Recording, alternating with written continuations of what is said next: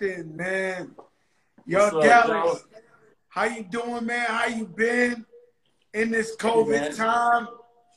I've been good, man. I've been focused. That's the good thing about it. I just been at the crib, focused. Uh, you know, I relaunched Rowdy.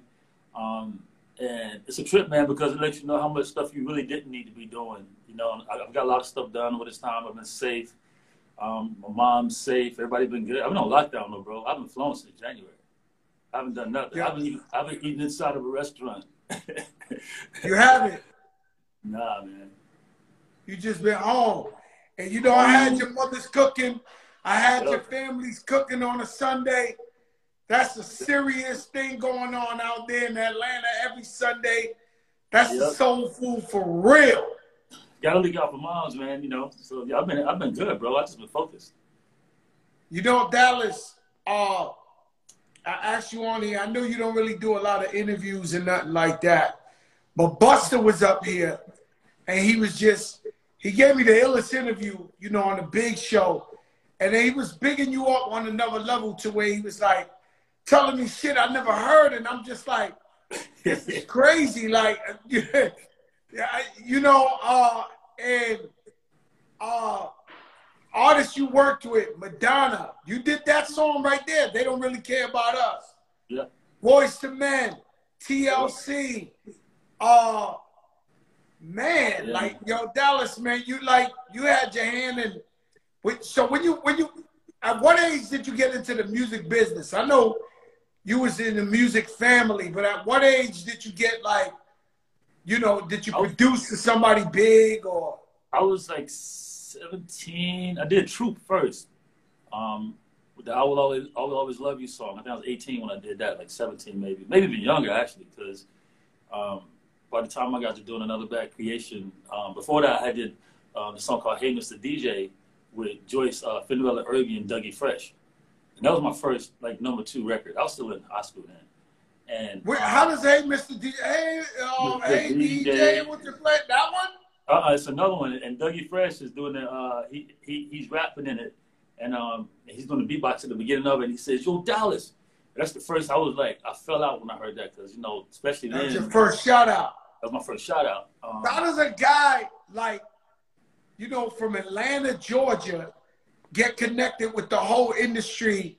You know, because the music industry is basically based out of New York yeah. or LA. How do you get how do you get to the people in New York or LA, young producer? it was it was really Joyce Irby, the same lady. She was in Klymaxx, you know what I'm saying, and uh, the group that did Men All Pause and uh, Meeting in the Ladies Room. And she came to Atlanta and basically kind of connected us to Jheryl Busby, who was in LA, you know. So before, like all of us was kind of like this little. I was I was working lights for bands at like 13 and you know playing keyboards and bands and stuff like that, 13, 14 around here and writing songs. And um, so when they got hold of me, it's like this kid writes, this kid this kid plays, you know. Um, and so I started working up under her. Then when I went to do Boys to Men, um, another recreation, that's when we kind of had a falling out because she didn't want me to do the whole project because I was technically signed to her. So I ended up calling and going, yo, I'm going to do the whole Boys to Men album. Instead of, instead of just two songs, it was going to be Motown Philly and, um, and Sympin'. Um, and then she's like, I'm suing everybody. And from that point, it just became a, like this the situation that I was this kid trapped in this in these contracts, but then people would let me work. So by the time I got to, uh, we did Boys to Men, Another Bad Creation, TLC, and my mom was Yo, bro, you made that uh yeah, ah Uh, how did that come about? That song is one of my the guys, man. Boys the Men are genius, man. They were like, they were like take six. You know, we were all in the take six back then, and they um they were so amazing with the way they were singing and the harmonies and stuff that by the time I did that one song, I wanted to convince them to let me do the whole record. So I went back to my hotel, listened to some Babyface records and shit.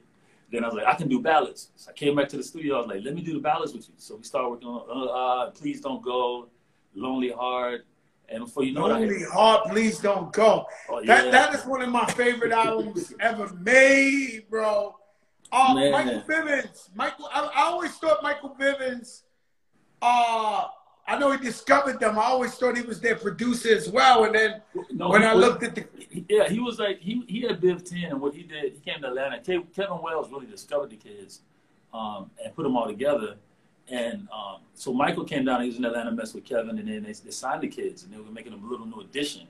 So I was like, well, let's make them a little BBD instead, you know. So I went and wrote Iesha, and that was my first big big record. Iesha was. are you saying another bad creation? I'm talking about Boys to Men. I thought Michael Bivins discovered Boys to Men. Well, it's part of it started with another bad creation and Boys the Man at the same time. So Boys to Men is singing the backgrounds and all the another bad creation shit. And the, the, the kids took off before Boys to Men. So another bad creation was a phenomenon. They took off. And then Boys to Men came out. They were opening for the kids at one point. Um, because these kids were such a phenomenon. Yeah, I remember that. Iesha. Yeah, Michael Bivins, you should have Girl, him because. Biv had Biv was the first one doing this, man. He had Biv ten, and by the time we did those projects, and you know, he was having everybody mental, and BBD was in, and so it just all started to take off, and and and all just started to go together at the same time. You know, uh, I just I, I say to myself, I look at your catalog and I'm just like, you know, I've, I've always known you're a musical genius, one of the greats. But uh, working with Michael, like, what what was that like? You know, you could actually tell somebody you worked on. They don't really care about us. What was the biggest thing was is I worked on this song this time around that uh that we did with Biggie, right? And so I'm sitting with Michael, and he's like, um, you know, I, I want I really want somebody Hold up, what's that like sitting with Michael when you when when Dallas Austin from from Georgia goes to sit down with First- fucking Michael Jackson, the when, when king. you first, when you first, the very first time I sat around him, because I was working at his studio and I left and came back to Atlanta because I wasn't really working with him. So I was like, you know, I was working with the engineers. So he would call me, he called me the house and like, Dallas, come back to, come back, come on to the work with me. So when I walked in the room and saw him the first time, he was in there with Jimmy Jam, and I was just like, whoa, Jimmy Jam and Michael Jackson in the same room. I'm just, I'm, I just locked up. And most of the time when he would, when he would talk with us and stuff, first you, you, you find yourself like you don't even want to look at him because you know what I'm saying. You're like, that's Michael Jackson. It's like the energy of the room period is just thriving in the room with, with his presence. And um, and so it was hilarious. So he goes, Dallas, you know, working on the song this time around, and um, I really want a rapper on this that's that's that's hard, that's that's good, you know. So I said, well, maybe Treach, because you know, maybe you don't want somebody so hard. Well, mm. Said, well, maybe a little bit hard. I said, well, what about um, Biggie? He goes, yeah, Biggie, Notorious B.I.G. I like him. So I called Puff, and I was like, yo, um, I'm working song with Michael Jackson. Can, can Biggie come out, right? So Big comes out, and he has to be like 19 something, man. So he, uh, me and him sitting in the car outside playing the track, smoking, and he's just writing the track, writing the rap, saying he's saying to himself, "Yo, I can't believe I'm sitting in the car with you, writing a song for Michael Jackson. This shit is crazy." So we sit in the parking lot, and I'm listening to the rhyme as he's kind of rhyming. So he raps it to me, and I'm like, "Oh, well, damn, that might be a little hard." He's got, you know, listen, they got taps on the phone, motherfuckers killing me, niggas. I'm gonna kill a nigga. I ain't joking. Indo smoke got me talking. you know, he's going in. And so uh, I said, well, look, let's go play it for him and see what he says. We go in there, and I thought Michael was going to be like, well, maybe back off a little bit. He was like, that's amazing. That's exactly what I wanted to say. and the record was full of cursing and full of like, I'm gonna kill a killer nigga. I ain't joking. like, And you know, they're probably like the two greatest artists of all time ever in music. You know, like if you think about Biggie in, in, in as an MC, as an artist, and you thinking about MJ, the king, like it gets no bigger than that. it was crazy. It was like that's, that's and at that point, you know, Biggie was you know coming in between the first and second record, so it was like it was still, you know, to him, it was still blowing his mind, you know, to be. You know, we go, we, we, we back up because so many people. So you was around before the Dungeon family and the ATL. You, yeah, you was so on all, first. All, all of us used to go to the skating rink together, right? So I met, T, it's me, T. Boz, Rico Wade, Pat, the whole Dungeon family, all at the skating rink. I was making records back then and coming to the skating rink and known as the kid that made these records. And I was skating. That's how I made the whole movie ATL. It's all about that same skating rink. And um, and so they gave Organized Noize because I was. So you you made that movie ATL.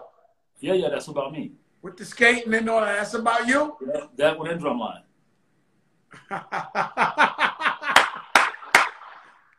two yeah, two, man. Dallas, this ain't normal shit. We talking about Michael Jackson, Biggie, Drumline, and ATL was made after you. And so, but yeah, continue with the Dungeon family because yeah. So, so they, you know, they, I was I was skating in there and I was playing my record sometimes in the skating rink. You know, well they end up giving the Dungeon family a room inside the skating rink to set up as their first studio.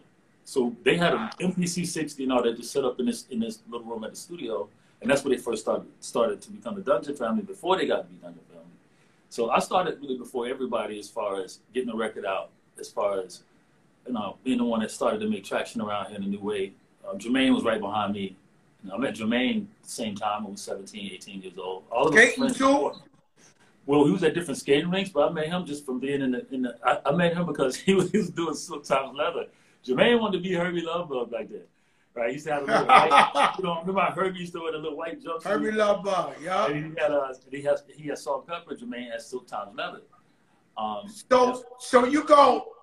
So Busta Rhymes tells me, uh, well, really, Puff Daddy. I was at his house last night, and I was having dinner with him, and uh, and me and Khaled went over there, and I told him I was going to interview you today, and he said, you know, when I got fired, Dallas Austin, he he brought me down to the ATL, and he plugged me in with Clive Davis. So, yeah. He's, and, he, and so you were the guy, you were the guy who plugged him with Clive Davis so that Bad Boy can even exist. Yeah, it was crazy because I had, you know, I had, I didn't even want a label when it came to me for Rowdy, right? I was like, stay, at that point, I was slam dancing and going out to fucking rave. You know, I was in alternative rock and all that shit. So when Clive gave me the label, I kept saying, nah, you know. So when I did take it, it was it was labeled between me and LA. You know what I'm saying? And they wanted to put it in New York.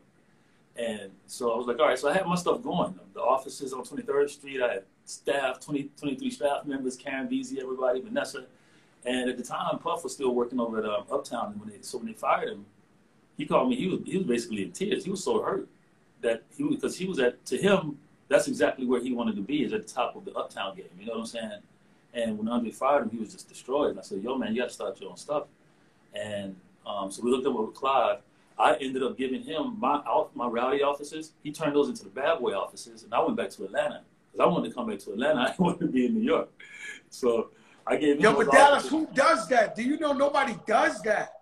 But you know, unfortunately, uh, with black people and Spanish people, when somebody got the plug, they always they won't never let you know who the plug is or introduce you.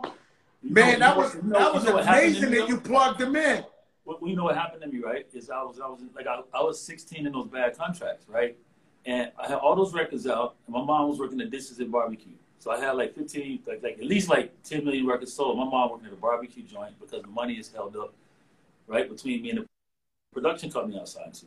So at that time, Clarence Avant, um, you know, who's, who's friends with Jheryl Busby and who's legendary, we all know Clarence Avant, he called and said, Dallas, I'm gonna get you out of this. You know, this isn't right. Y'all should be don't be doing this to each other. We can't be doing this to black people. I'm gonna get you out of this. So I was like 16, 16, 17.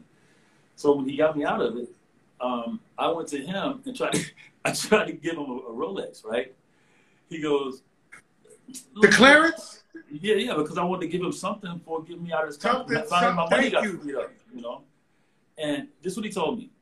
He said, "Let me tell you something, little nigga. You ain't got no money. You can't be buying me no Rolex."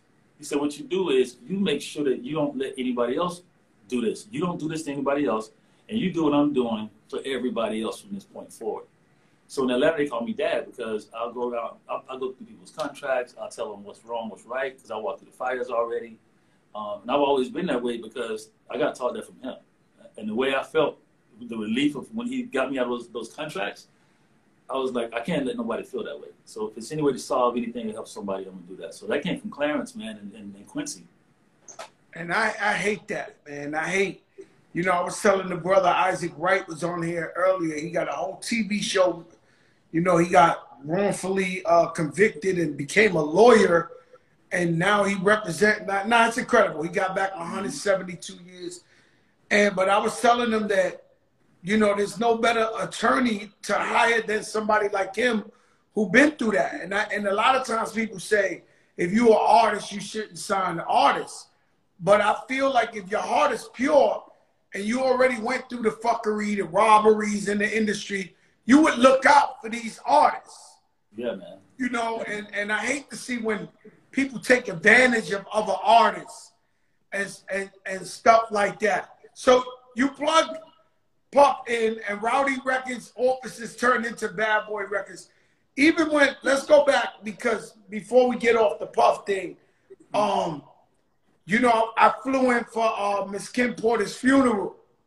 Mm-hmm. And uh, and everybody went up there, kept uh, speaking about your relationship with her, you growing up with her. Could you tell me a little something about you growing up with her? And y'all, y'all yeah. wasn't in Atlanta, y'all was in the little town. yeah, bro. We were like, and what's so crazy about this story? Like, my mom and Kim, my mom was friends, so they were pregnant at the same time. And so when we, I, I mean, I've never known a world without her. I was in kindergarten with her all the way up to high school and we were best friends, and we never dated anything until like like maybe when uh, you know because what happened is we got obsessed with Uptown. Both of us did. We're in Columbus, Georgia, being obsessed with Uptown. I wanted to sign to Uptown so bad. We would listen to Al B. Sure records. We would listen to Heavy. We would listen to uh, Teddy Riley all day. And I was just like, man, I, we got to get out of here. I left Columbus and went to Atlanta. She left Columbus and went to New York. And it's so crazy how all of us ended up, because I was trying to sign to Uptown back then too. And so all of us, when I first met Puff, he was you know putting stickers on records, and, and was in Brooklyn. And so it's all been in this crazy little little little circle. But I've known her all my life. We, and matter of fact, in Drumline, um, Nick Cannon plays my part, and Zoe Saldana uh, basically plays Kim's part. Because we're in the wow, I didn't know that. Yeah. So in Drumline, Nick Cannon plays you, and Zoe Saldana she plays Kim's part. Yeah basically. Man, you know, exactly I, from here and there, it's based off of the character, yeah. You know, I would see her all the time and show her love out of respect, you know, Puffy's uh baby's mom's. But when I went to the funeral, I learned a lot about her. And I, I just couldn't believe she was just like an angel, bro. Bro, and then what's crazy is my mom and her mom, like so my mom, um, we had a soul food restaurant called Mom Bill's Diner and then her her grandma, her mom had one called the Royal Cafe, and they're right around the street from each other downtown. Like um, both of them soul food restaurants, right?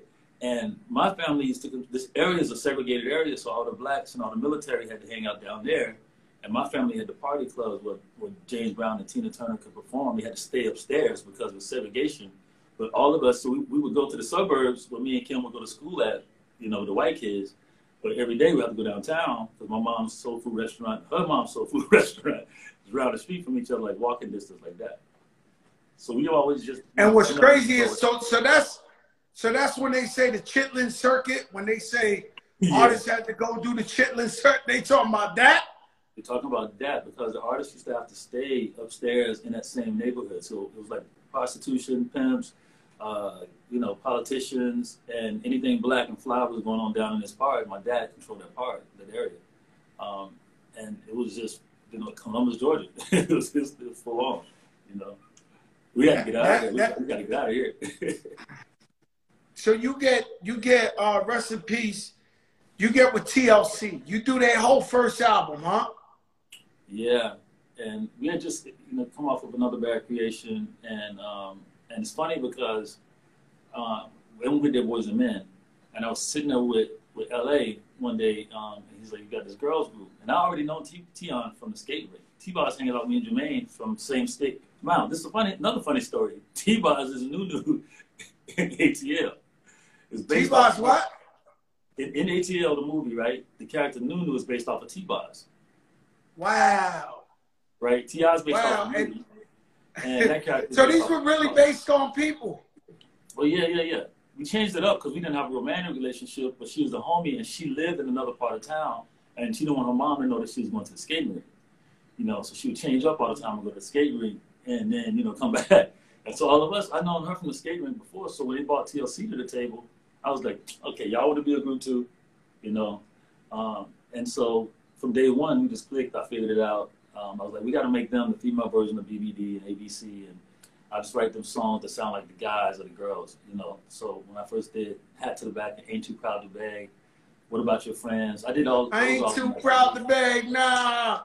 Yeah, we had to put that oh. video out first because uh, what was... the song had so much noise in it. I had like so many samples in the songs that like, because I was a big fan of the of Bomb Squad. You know, I was like a fanatic of the Bomb Squad with Hank Shocklee and everybody. So I wanted all my stuff to sound like Bomb Squad mixed with pop songs. So I would take all the noise, like the PU, that raw shit, and stuff in there. Yeah, man. And so they would play a lot of TLC stuff at first because of all the noise in it. You know, um, TLC, uh, Left Eye. Um, yeah. You got any funny stories with Left Eye? Oh my God! You know, working with mm-hmm. any any any anything we might have never heard. Got plenty of them. She's funny because she's such she was such an artistic person um, that um, she was really just trying to speak up for the group all the time, but would just go like into some superpowers on. So by the time we got the fan mail, I know by the time we got to it was the fan mail tour, they started off with uh, I think it was Christina Aguilera and Destiny's Child.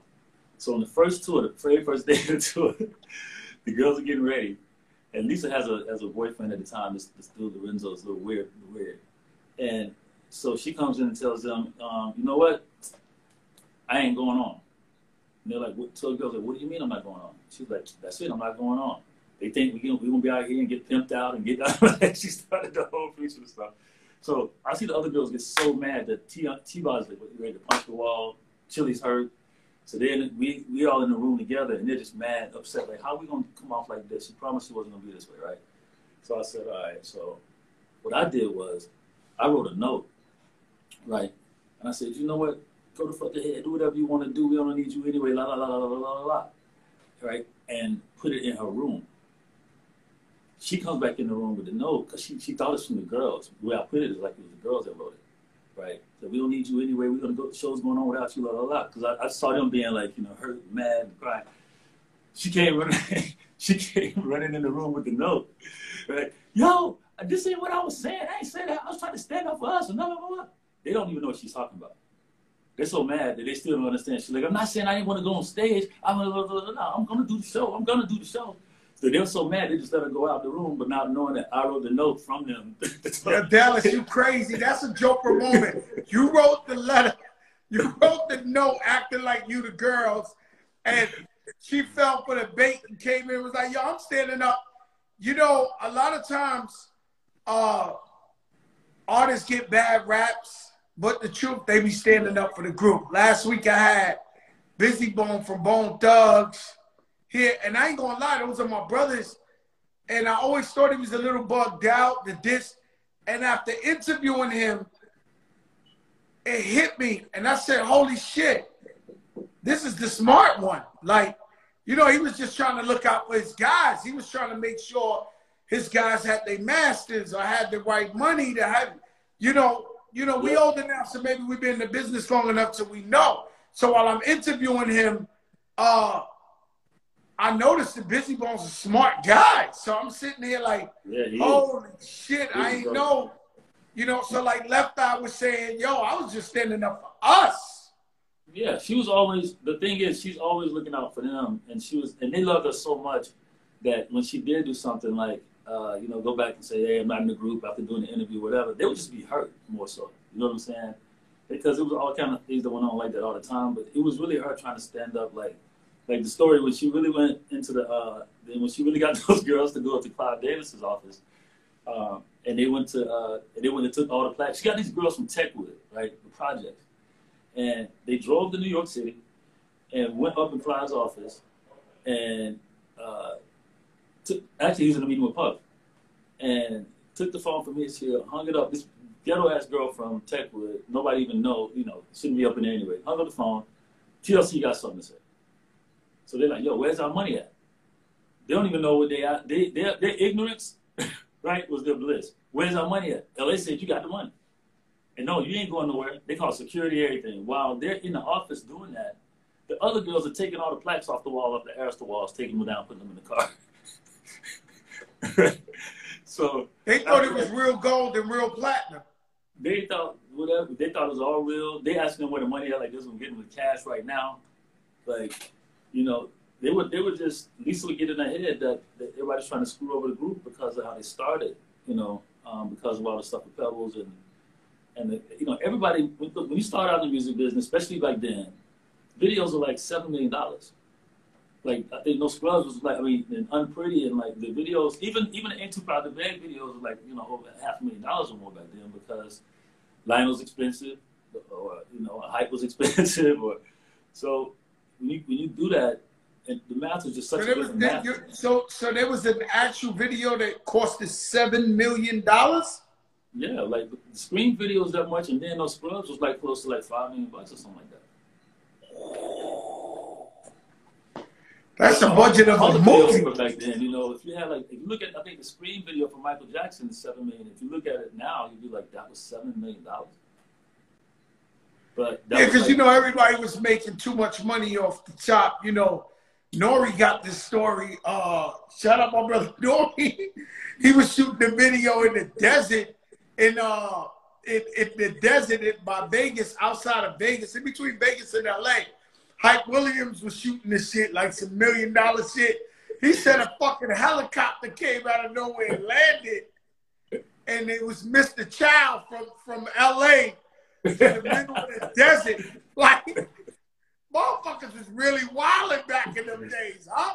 They were spending money, that budget. The, yo, yo, the money was so different because look at it like this we wasn't thinking, are we going to sell 70,000 this week? We, we, were like, are we going to sell a million? Are we going to sell 500,000? Are we going to sell 2 million the first week? So our numbers were so different and you're selling, you're selling CDs for $20 a piece, right? So the numbers were way, way different. The money flow was way different. Everything was way different. The labels were making so much money. It was ridiculous. So we were making so much money. It was ridiculous because the money was different. You know, it wasn't no streaming. It was like you had to buy the CD. Yeah, you had to it. buy the CD. It was different. Uh so I'm thinking of the boy, the boy is mine, right? Yeah. Monica Brandy. Yeah. What was that like? Because there was rumors in the streets. Monica Brandy don't get along. Uh what was like what was that like? Like that's such a monument. It's so many records you've done, but that's such a, a a moment. That, it yeah, it's, it's, just a shift in the paradigm. It's like it, it, it's, it, it, that that's bigger than even a record. What was, was that like? It, it was really in the trip because Rodney was working with the child of Rodney Jerkins. Um, because Rodney was working with, you know, doing Brandy, obviously. I was doing Monica. and Clive called us at the same time with, hey, we got to figure out this this concept or whatever. He wanted to do the girl is mine over. Um, but at the same time, because they're young, you know, they were young back then, and and and Monica was a totally different. Who's the boy? Yo, Dallas, is there is there is it, was there a specific boy? The boy is mine. Was no, there a guy the record was it, dedicated it, to? It, wasn't even a boy. It was just the fact that they really were two different types of people. You know, like Monica was be like, you know, she's called me dad um, from from time she was little. She was like, dad, I'm not dating no dude if he got no no he, he ain't got gold teeth and he ain't got bump in his car and rims and all that. She was like straight up that girl. Monica would, I mean, she's straight up that girl. So she she's not fake at all, and she's never been that way. And so a lot of times, you know, when she would go to LA or she would have to go do stuff, like she didn't like anything. People in Atlanta are very Atlanta.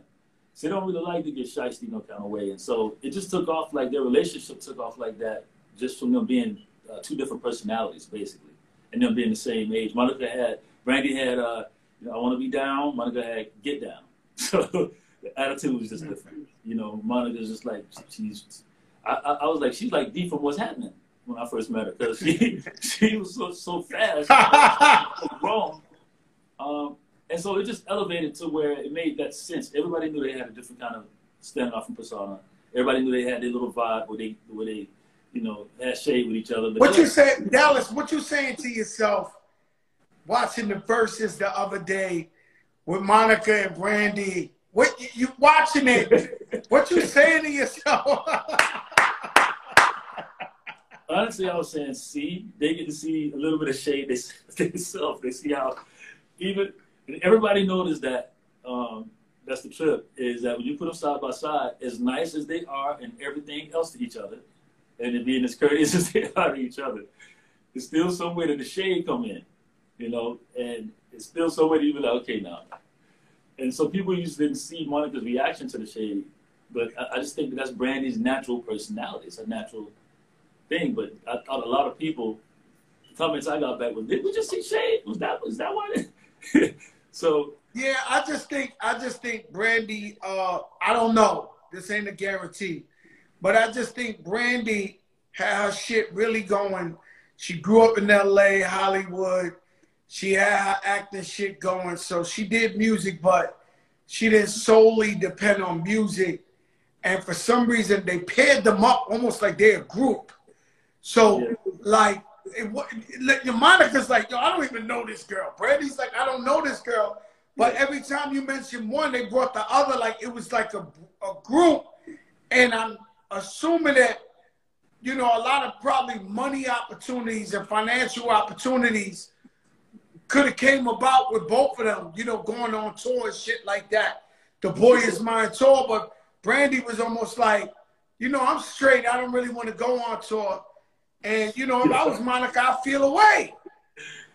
I mean, it was at the biggest moment. Um, that's, you know, because without that, but you know what? The funny part about it is what would come along with that is the real tension um, of having that be a real situation. You know what I'm saying? That makes it where it's really like people backstage got to deal with each other.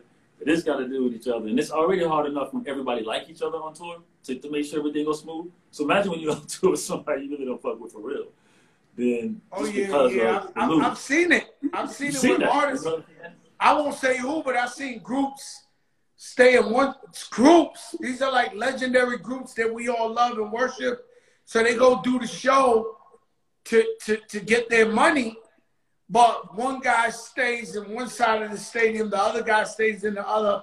They don't talk, they don't stay in the same hotels. They go on the stage, they rock for the fans, and then they out. Yep. And then hopefully nobody in the other crew don't say nothing to somebody else in the other crew because it's usually not even the people, um, you know, the artists that's the problem. It's the crews that's the problem. You know what I'm saying? Whether it's guys or girls or dancers or whoever it is. You know what I'm saying? You know that's crazy. Uh, Clive Davis. How did you become tight with Clive Davis? Started with L.A. Reid. When L.A. came to Atlanta, Clive was smart because what he did was he created Arista at a point that was a satellite system, right? And I think he wrote a thesis about this uh, in, in, in, Harvard where he said you empower one producer in the community and they'll bring you the rest of them. And then you get music out of the community. And so when, when we had all our labels set up there, he didn't have any really any artists that Arista except for Whitney and Kenny. Everything else was satellite out, you know. Um, and I met him because LA, when he started with Face, he was here. I was doing TLC. I did Boyz II Men, all that stuff. And he was like, we, I, I want to meet this kid. And he came to Atlanta and met with me. And he goes, Dallas, you know, uh, you, you, should have your own your own music company. You should have your own label. Your music is genius. Or this, that, and the other. And I was like, man, I don't really want a record company. I'm too young. I was like, I, I don't really. I was like, I'm not. I don't want to do that, bro. And he was like, "Oh, you don't think I'm cool? I signed Sly Stone. I signed this person. I think I see you don't think I'm cool." Like, "It's not that, man. I just don't really want a record company right now. I'm too young. I just I'm just getting some money.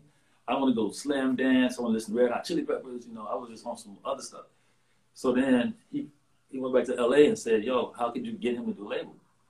So L.A. came to me and went, "Yo, look, you're hanging around these skateboard kids. You, you got this whole crew of people. Why don't you just do a label based off of you know, your whole creativity. Do whatever you want on it. I said, okay, well, I can do that. He said, yeah, it'll be a little division of the face, so you ain't even got to worry about nothing. So okay. So we came up with the name Rowdy, and I started going from there. and then the first thing was hilarious because it was one office in LaFace Records that was rowdy, right? And then all of a sudden it turned into exactly what I didn't want, which was we got to move to New York and we got to have, you're going to have a whole staff. So I'm like, what? Yeah. So I go to New York on 23rd Street, right? Full on staff, right? I was so Atlanta and so so scared of New York at that time because I hadn't really left from down here. You know, I'm 20, 20, 21. So I, I, get out my get out my limo, I go upstairs every day. I go back to my office. Rocky Buchanan was in there, Kim Smith, Karen Beasy. And I go in there, shut the door, open the window, smoke some weed, listen to some music, and just sitting there the rest of the day until people leave the office, right? So, because I didn't know what to do. So one day, Kim Smith comes in and she goes, Yo, can I talk to you for a second? Yeah. She said, uh, Do you like everybody here? And I said, So she said, Well, you might want to have a staff meeting because you know, type of people. Can I walk you around? You want to meet your staff? You're like, yo, man, they gave me a check. They forced me to move Yeah, up here. I don't yeah, really want to do this shit.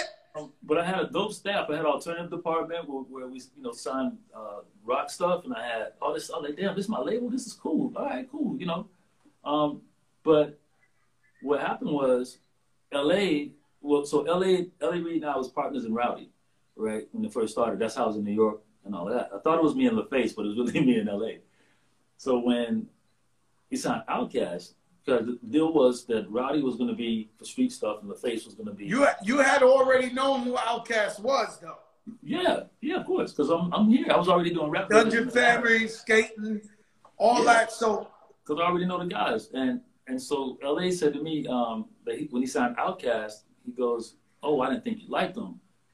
I was like, "Yo, my man, you got me with this label in New York, signing the King and I, and doing deals with the Busta and all this stuff we're doing, and you're gonna sign a rap group from Atlanta to the face." Nah, bro, I gotta get out of here. that's, the I was biggest like- group. Yeah, yeah, and and he, you know, at, at the time, the face wasn't a rap, you know, for rap music, it was like Toni and stuff like that, and TLC and Damian Dame, but he just wanted to get something that would catch, and it started out with Players Ball being a Christmas song, and when it caught, he told him to take the sleigh bells out, and when he took the sleigh bells, because the, the people started reacting to it, how dope it was, took the sleigh bells out, turned it into a regular song, so then there you go, Outkast is on there. I'm like, you know what? I'm not doing Rowdy no more. I want to go home. So Clive was like, no, no, Dallas, what are you saying? I said, look, dude, I don't want to do this no more. I'm in New York, flying back and forth. I just want to be in Atlanta. He goes, you know what? No, no, no, take it with you. Don't worry, we'll wipe it. We just want you here with us. We'll wipe. I had debt for being years up in New York. Limousines, you know, it's different back then. you know, we're gonna be Back down, then, the motherfucking limo was outside all day. Yeah. The weed guy was coming all- around the all clock. day. all day. So Yo, my man Big Pun had a limo in front of his house 24 hours a day. Drivers would change shift, and it was just on the record label. It was like everything was on the record label. I swear to God, I used to do it all day in New York. Just stay outside. The car just sit outside all night. Um, yeah, man. And, and so he just said, take it to Atlanta. Don't if you want to go home, take the label with you. We'll start it over. So I'm like, all right, well, damn. So I get to Atlanta, and I'm like, well, now I got the same setup. Got the whole floor downtown. Um, I said, well, I gotta, I gotta find something now because I, I told him I wanted an alternative label, but I gotta find something now that I know I can, I can kick off. So that's when I said, well, let me look for some artists. That's why I found Monica. I said, well, this ain't really rowdy per se, because you know we're supposed to be in, going another direction, but um, because I can put over this LL Cool J record, I can make her like this little Mary from the South, this little like, then it will all kind of click, you know. Um, so came down, popped her off, started getting Monica rolling Don't Take It Personal, um, which took me nine months to get out because Clive, Clive wanted me to put a bridge in the song. And I'm like, dude, she's 13, man, singing just one of them days. Even know. Nigga, well, why is it them days? Why do you say them? It's not proper English. That's one of those days. No, no, man, they don't say that in Atlanta, man. One of them days, bro. like, so, because he, he looked at Monica like a Whitney. Like, he, he thought Yeah, I never made that connection. I, I, I know that Whitney loved Monica, and now that you explaining this, I'm realizing the connection. Clive Davis, Dallas Austin, Monica, Whitney. That's how that whole thing came about. Yeah, because he looked at when, when Monica was saying the greatest love of all every time. Like when she went when I first met her, I think she was twelve maybe, and she was saying the greatest love of all. Her, her auntie would be like, "Okay, sing," and she go sing the greatest love of all. So everywhere she went, she was saying the greatest love of all, right? And so they looked at her as that kind of artist. So when, when we started to, to work on our album and get it done, Clive was like, well, she has to be Monica Arnold, like Whitney Houston. Like, no, she has to be Monica. She's 14, 13, bro. Like, she's not Monica Arnold yet. She can be that when she grow up. But because Monica's voice was so powerful and her attitude was so strong, you know, and, and Clive's lo- he loves a woman that he can put songs on and sing. And like, if you work with him with a project, he's like, I can, I can make some, get, bring some songs too. So he brought the, uh, Before You Walk Out of My Life and, you know, For You I Will. And he, he loved working on it. And that's what Wow. That's what actually You him. will before you uh, uh, walk out of my life. Those are big songs. Yeah, you know, Clive loved he, he he loved like it's nothing better to him than a song that gets cut and then he's sitting there listening to the singer sing it and he, he just loves it. So also to help. Yeah, he, he loves to be a part of something. He don't just want to do it. He wants to sprinkle his sauce on there somehow. Oh man, we was doing the uh, we were doing the Street Symphony and Monica was dating C Murder at the time, and she was so like into C. She loves C Murder, um, and so Clive was like, uh, she's like, well, I gotta put C got to rap on the song, Dad. So I'm like, all right, well, cool. So it's Clive. Oh, wait, hold on, no, Dallas, you can't have a person. Now imagine back then when she's when she's right after you know she's still 14, 15. You can't have a person named Murder on the record with her, Dallas. No, no, we can't do that. That sends the wrong signals. You can't do it, you know. And, and and what's crazy is being that hard wasn't even in back then like that. So it was really ed- considered really, you know, edgy to him to have somebody named Murder and have somebody that's really, you know, because music hadn't really turned into all of that really yet. It was on the verge of that when Master P and was pushing it. You know what I'm saying? So it might have been like ahead of time. Yeah, it was ahead of his time. It was like, so, but every time, anything with Monica, we would be chasing it down. Like, Monica went and got a tattoo. She's 14. She went and got a tattoo on her arm, right?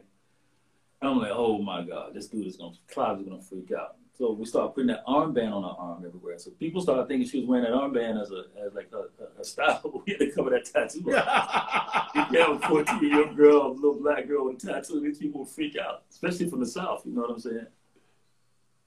Hey y'all, let me tell you something. Um, just just Madonna. How did Madonna come about?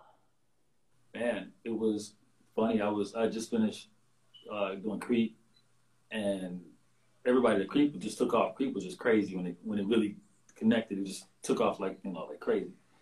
And, Yo, that's a real fucking like you know. I listened to Creep the other day, not nothing to do with this interview, and then it was like Creep.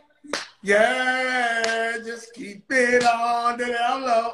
that song almost nobody else supposed to know. I'm like, yo, these girls is like, they talk about cheating on their mans. Like, Creep was something. it- I used to sing almost- along, but I never really listened to the lyrics. The other day I listened to the lyrics. I was like, man, they was on some shit. I wrote that song about like, you know, as a friend of mine I was dating her, and I was like, if we ever like break up, then you know, and, and I knew I was hurting her, and I knew I wasn't right. And then she started dating somebody, and she was like, yo, what up? What you expect me to do? You know what I'm saying? So when when I first did the song, though, I would sing it to. I had my MPC 60 up, right? Every day I would go in this room, play the music, and just sing the song to myself. Like when you write by yourself, sometimes you're like, you just, you just, I don't know, I don't know. I thought it sounded too country. So I would never record it. I just I would just walk around singing it all the time. So oh, I creep, yeah, I just keep it on the download. You know. And so I'm like, man, this song is aggravating me. So I called my the Deborah Killings and said, can you just come record this song for me so I can just get it out of my head? You know. So I had to record the whole song. And then when I heard it back, I was like, oh man, oh okay, because I was really into Prince and um, Radiohead and making one word mean more than one thing, and then we would be like, "Yo, we on a late night creep, man. We want to see such and such creeping with Shorty," you know.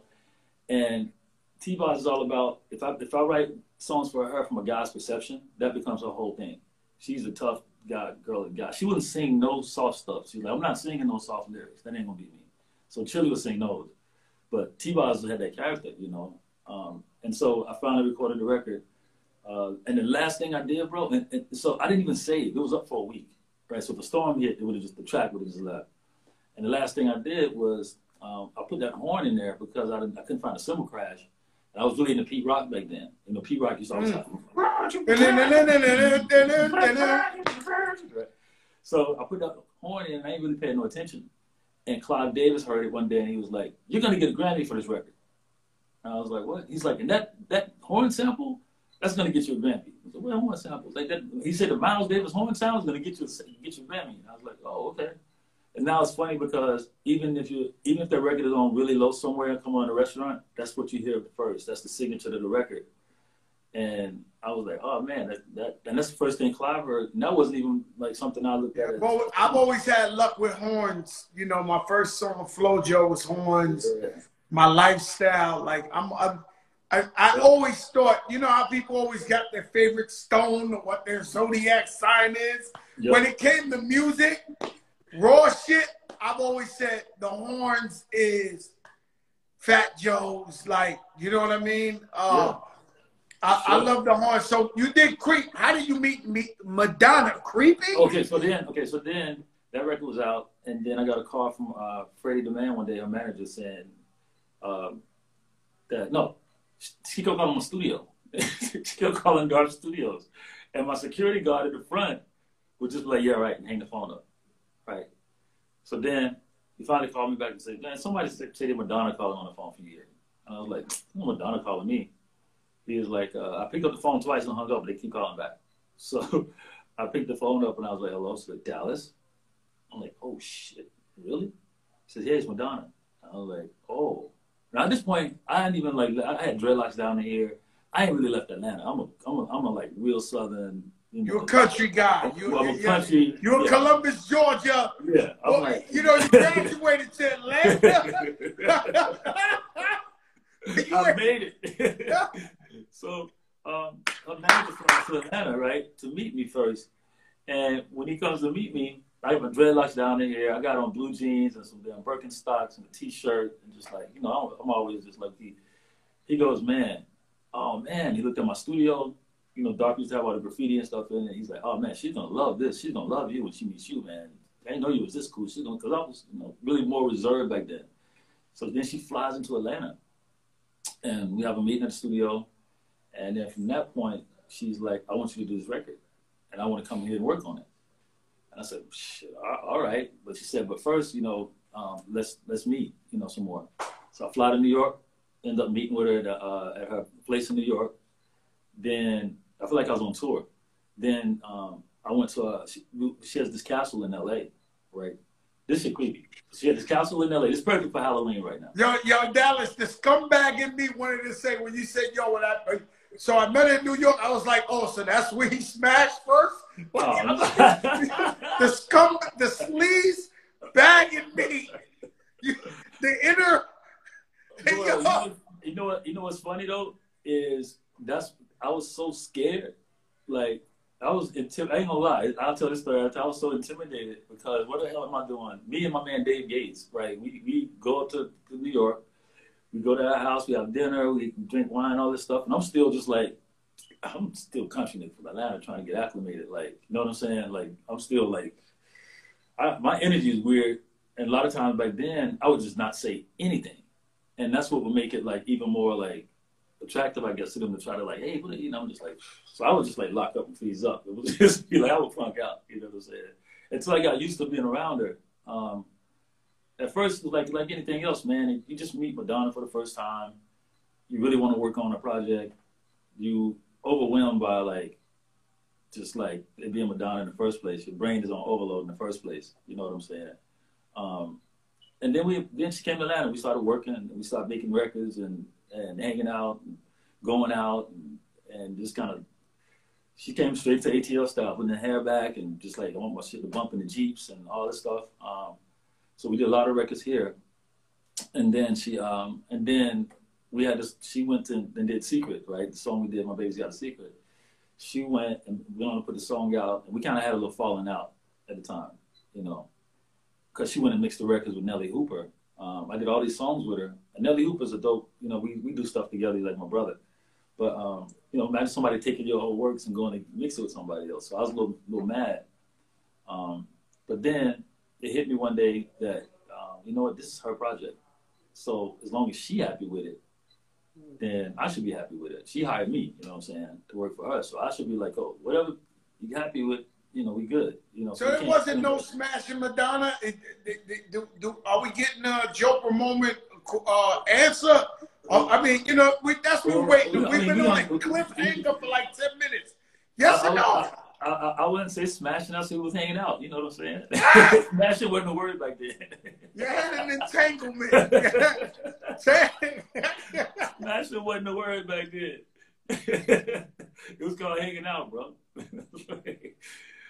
no, but I, I really, you know, we had a we had a fun relationship. I, it was just I was so to tell you the truth, man. I was so intimidated by her the whole time. yeah, because I know she's aggressive. This girl, like, you know, from what Flip I hear from, if she She wanted something, she go get it. Like, Oh, this, this is what I've been hearing back in the day. she she flips, man. But she this this it's crazy because when uh, I was about to say the Halloween story, right? So she had, she goes, um, wait, before we meet in Miami, I had to go to LA. She said, if you're going to LA, you guys should stay in my castle. I got a castle out there that Al Capone stone, you know. And she's telling me about like, well, this this but it's a little haunted, you know. It's a you know it's a ghost that's there, but I can tell it's a lady and she's nice. And so I'm, I'm working in Atlanta, so I'm just hearing it like, whatever, you know. So now I go to this this castle, me and my man Dave Gates, and nobody's there. She's not even there, but the housekeeper and people are there to take care of us, or whatever. So I, we go up in there. It's like a real castle, like the shit we see in the movies. Yo, this shit's crazy. It had big, giant castle, heavy castle doors. It had tables that's really long, you know, like like castle castle on the inside. Castle, castle. So we go up in there. I'm in a room. Um, you know, in there watching TV, getting ready for our meet. I'm in there drinking beer. I'm posted up like, yo, this is crazy. You know, what I'm saying, I'm going to McDonald's, you know. and it's this big. It's the, the door to the room is all the way up, up close to the wall, like a big, heavy castle door, right? And so we was in there for like an hour or two, me and Dave, and then we said, all right, man, let's let's get ready to go. Show this JT Money video. was doing Who Dat at the time, so I had to go to, pro, to the priority to have a meeting over the JT Money video. Dude, I get up out of there. The um, we walk out of the the um, her room, and the door just slams. Bam! This big heavy castle door comes from the wall, and yeah, like slams so hard that it was just like this. The housekeeper's coming upstairs at the same time, and she's like, I'm like, yo, that door just slammed like crazy. And she's like, yeah, that was the ghost. She's probably pissed off that y'all was in the room. I was like, oh, no, no, no, no, no. So I left. I still got the garage door open because I was supposed to go back. I never, I never went back to the fucking You never went back to that castle, Hell huh? no. I don't want no parts of that shit either, man. You know, that reminds me of speaking of a castle, uh, your house in Atlanta is built like Star Wars and some shit, like a spaceship. No, real talk. Like, like touch the door, the shit opens, like, uh, like what, what, what, what, what, what made you come up with that design of your house being a spaceship? Man, I was always a fan of like Buck Rogers and Star Wars and all the space stuff when I was little. I was like, one day I'm going out of space and all this. I was always a space head. Um, but um, Lenny Kravitz, he had this this designer named Michael Czysz, um, and he had did this thing for Lenny in, in Miami, his house. And when I saw that house, I was like, oh damn, I want to build a house, but I want mine round. So he's like, talk to Michael about it. You know, so I started talking to, to, to Michael about it, and we started to kind of think about it. And I was like, dude, I want this round house. I just keep seeing this round crib, but I didn't know what it was going to be. I just kept seeing round. So when Michael, the architect, came back, he gave me like 12, 12 to 15 different ones. So he drew it. I was like, oh shit, it could look like this. And then, because I was showing stuff, I was showing Gattaca, I was showing Battlestar Galactica. But then I said, but I wanted like a Frank Lloyd Wright house, like a like a you know John Lautner house. Like I was showing these old '70s houses, like some of these you know architects in LA that had the hanging roofs and stuff. Um, and but it took me six years to build a house, and I've been here 20 years now. Six years to build a house. Six years to build a house, bro. I hate that shit when you build houses and they take long. And Oh, I you know, that I, I built a house where I knew every fucking window, every doorknob, every like.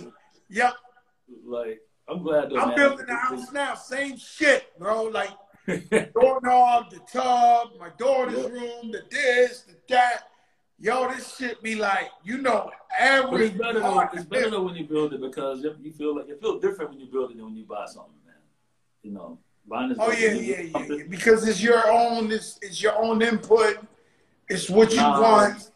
Yeah, You know, I want to. I want to shout out our girl, Catherine Brewton. That's our Yes. girl. Yes, You Catherine know, big boss man. lady, BMI. She's another one. This is another funny story with Catherine. Catherine, um, when she went to BMI, I was at ASCAP, and nobody BMI only had country writers. They didn't have nobody but Babyface and country writers, right?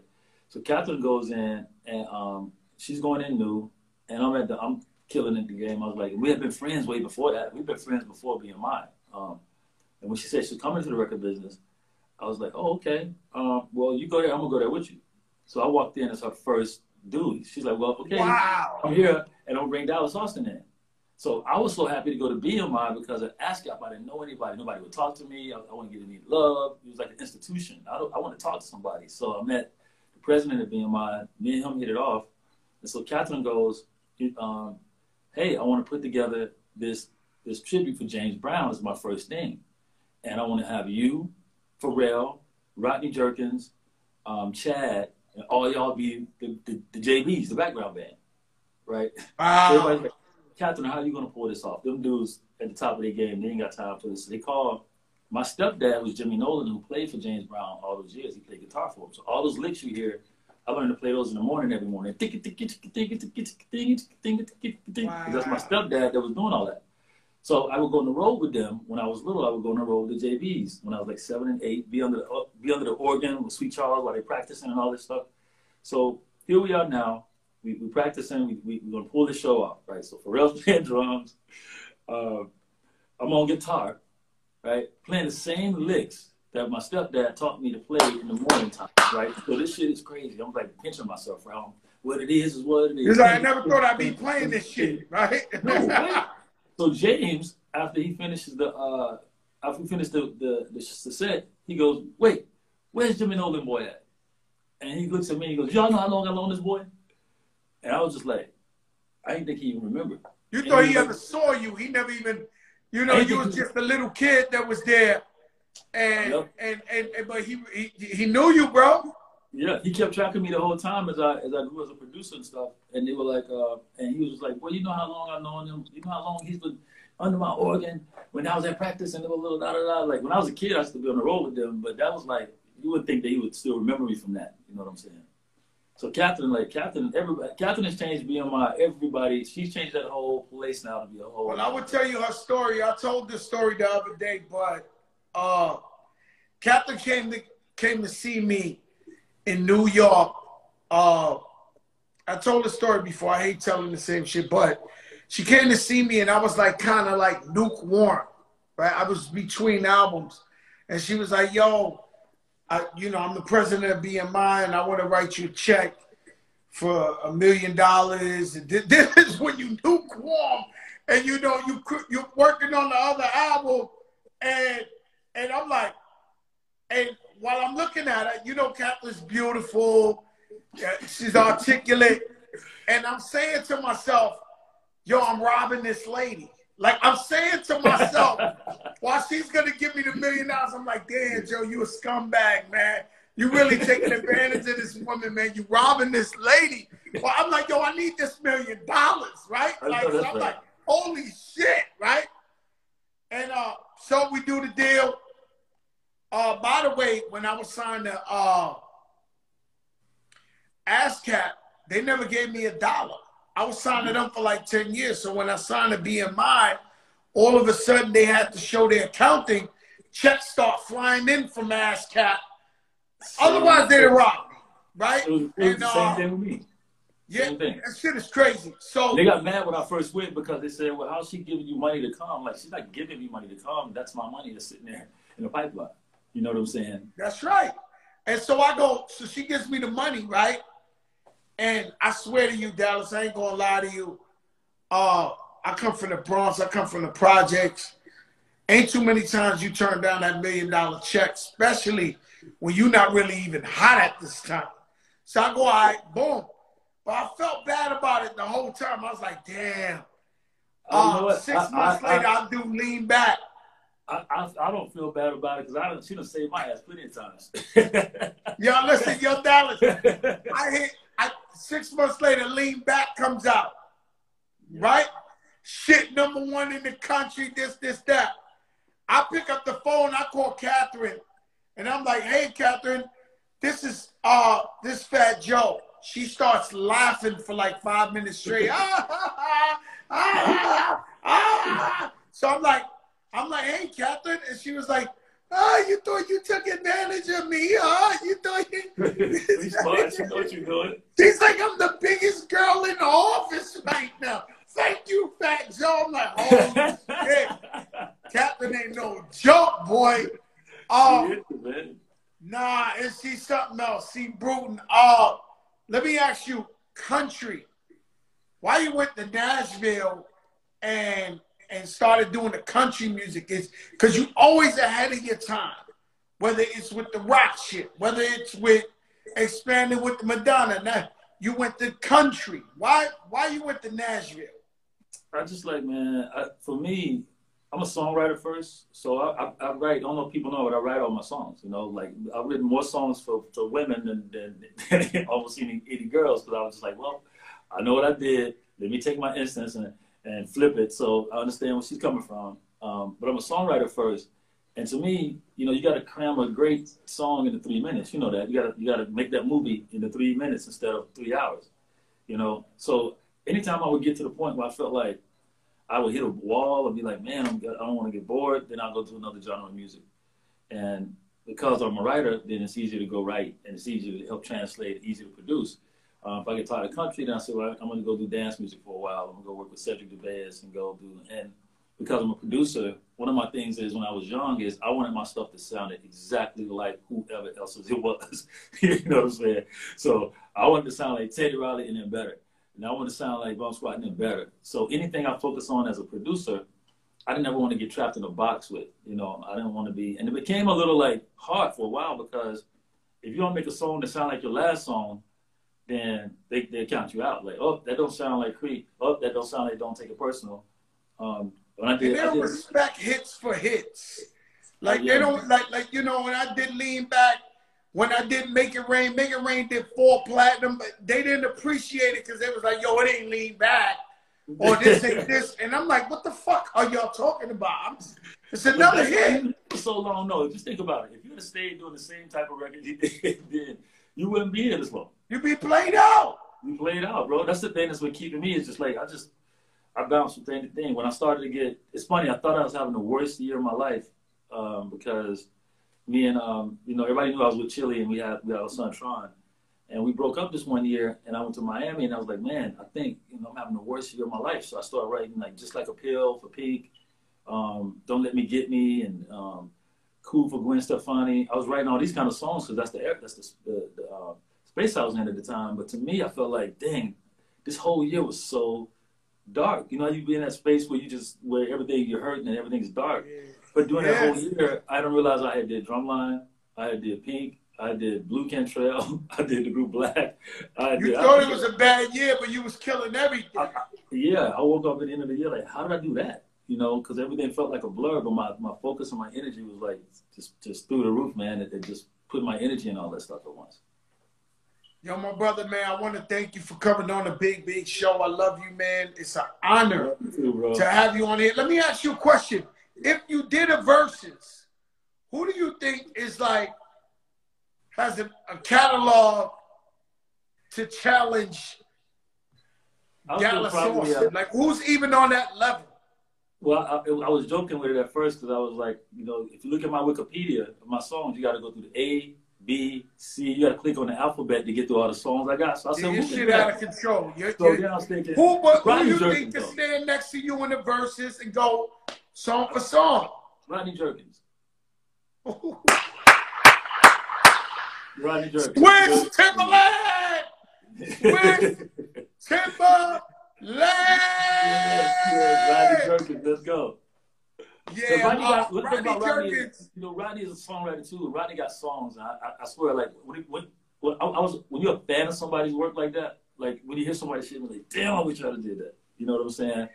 So Rodney I had a lot of. No, he's amazing. Like he's a, yep. he's amazing. He's amazing. Yo, my brother, I love you. Tell your moms I said what's up. For sure, man. Big shout out, big, big, big, shout out to Busta Rhymes, man. Busta, we love you, man. Busta, Busta, my man. Um, and, well, Busta start. He said you gave him his his deal with Flipmode. Yeah, I did, bro. And like, and, and every record Busta would come play me to that point. He would come play me, play me songs. Listen to this, listen to that, listen to that. He'll play me 50 cipher records, and then I'll fall asleep, and then all of a sudden I hear do do do do do, and I'm like, what is that? like, so me and him been doing this for a long time, man. Very long time. He said George Clinton used to be in the studio with y'all. It was George Clinton, Too Short, Diamond D, Erick Sermon, Busta, another Black Creation, all of us, Goodie Mob, all in this forum at my studio, sitting there going over this damn Behold a Pale Horse book, all like every day, like we was some kind of crazy cult because we got so addicted to this book. And George brought it in from Ice Cube, and it was just, you know, that there it is. And a lot of stuff, Goodie Mob changed their whole mentality after being in those sessions like that. And that's crazy because we don't know how blessed we are. So like Jay Z, uh, never knew he had Kanye West, even though Kanye West was producing all that shit for him, but he had the genius with him. Uh, me as a you know coming up, I had Cool and Dre and and and and Khaled under my wing, and yeah. and everybody was like chipping in, and and you know Rick Ross would be in one studio, and Lil Wayne would come in there in, in, in my session and just uh, mumble a hook, walk yep. out, uh, and and and those are the legendary times. Dude, that you talking about? You went through Miami with those Terror Squad chains on in Miami. You kidding me? Y'all used to run through Miami with the Terror Squad chains on like crazy. Chris, uh, that, that movement was just like through the roof. Storage, that shit was crazy. Good looking, my brother, man. Thank you so much, my brother. God bless you, man. Thank you, brother. Peace. Peace. Dallas Austin. You don't know who I know. You don't know who I know. And it's looking too easy these days. Ciroc, a much finer vodka, Fan Mio if you want to connect one on one with your favorite artist, but you don't know who I know. And I am killing these guys. I am destroying whoever thinks they the competition. Every day, I am smoking you guys. I'm on a seven, almost an eight month run. That's Dallas Austin. He wrote, Oh, they really care. man. They don't really care about us. He wrote, uh, ah, uh, He wrote, What about your friends? Would they let you down? You guys, man. You gotta be kidding me, man. The boy is mine. We are so honored. We are so honored, so blessed to have people who will go down in history in the Hall of Fame um, to come on here, Instagram, with us and just tell us these stories. Uh, you know, I'm not into the bullshit, but I'm sure Dallas Austin smashed Madonna. I'm sure. He was being a gentleman about that, but you know, Madonna, she'll put you in the headlock if she wants you. You know what I'm saying? But there is no um who's my competition? Nobody. Nobody better than me. I ain't gonna lie to you. I watch all the competition. I watch David Letterman. He ain't doing what I'm doing. He's a living legend. If anybody's the best, it's him. He ain't doing what I'm doing. Nobody better than me. Nobody. I'm sorry. If y'all want the bullshit or whatever, y'all can do that. But better than me? Can't nobody get talent. Tomorrow night, uh, the very, very beautiful Kehlani and and and so what happens is every fucking night we light this shit up. Every night we light this bitch up. This ain't a fucking game. You want me to let you lie to yourself and tell yourself somebody's nobody messing with this shit. They can lie all they want. Nobody coming like this. So far, ATL, I can't even mention what we who we had. The Dream, we had T.I., we had Jeezy, we had uh, Jermaine Dupri, we had uh, the Goodie Mob, CeeLo, uh, I mean everywhere. LA, whatever, B-Real, uh, Snoop Dogg, uh, who the hell you want?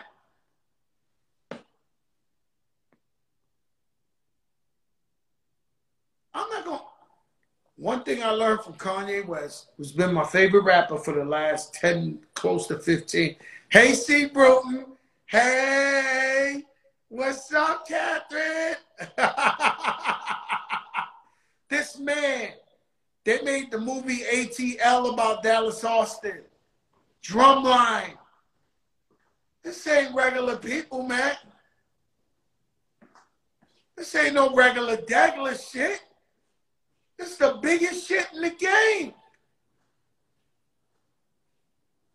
Love you, C. Love you, Catherine. And we the biggest in the game. Ain't nobody be.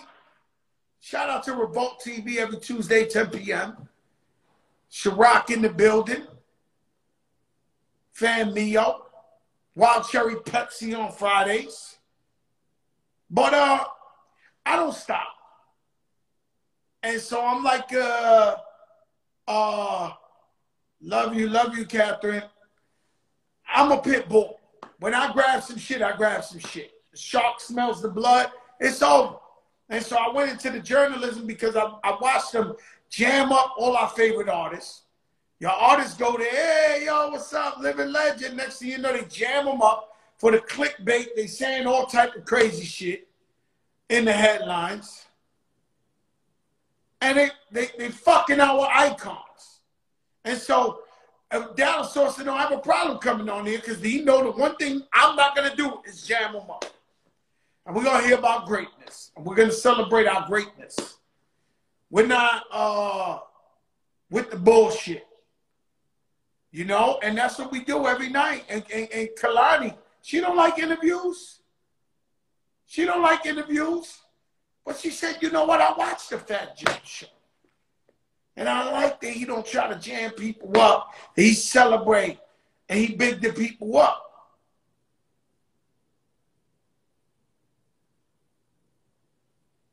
And so that's where we at with it. Everybody vote, vote, vote. Don't fall for the okey doke. Don't look at the TV. We saw that with Hillary. Oh, she's going to win. Oh, don't even bother for you to vote because she's winning by so much. Vote. Take your ass to vote. There's no way around it. Take your ass to vote. Go. Take an old lady.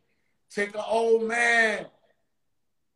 If you can't vote, take somebody in your community to go vote. Put God first. I see you tomorrow night.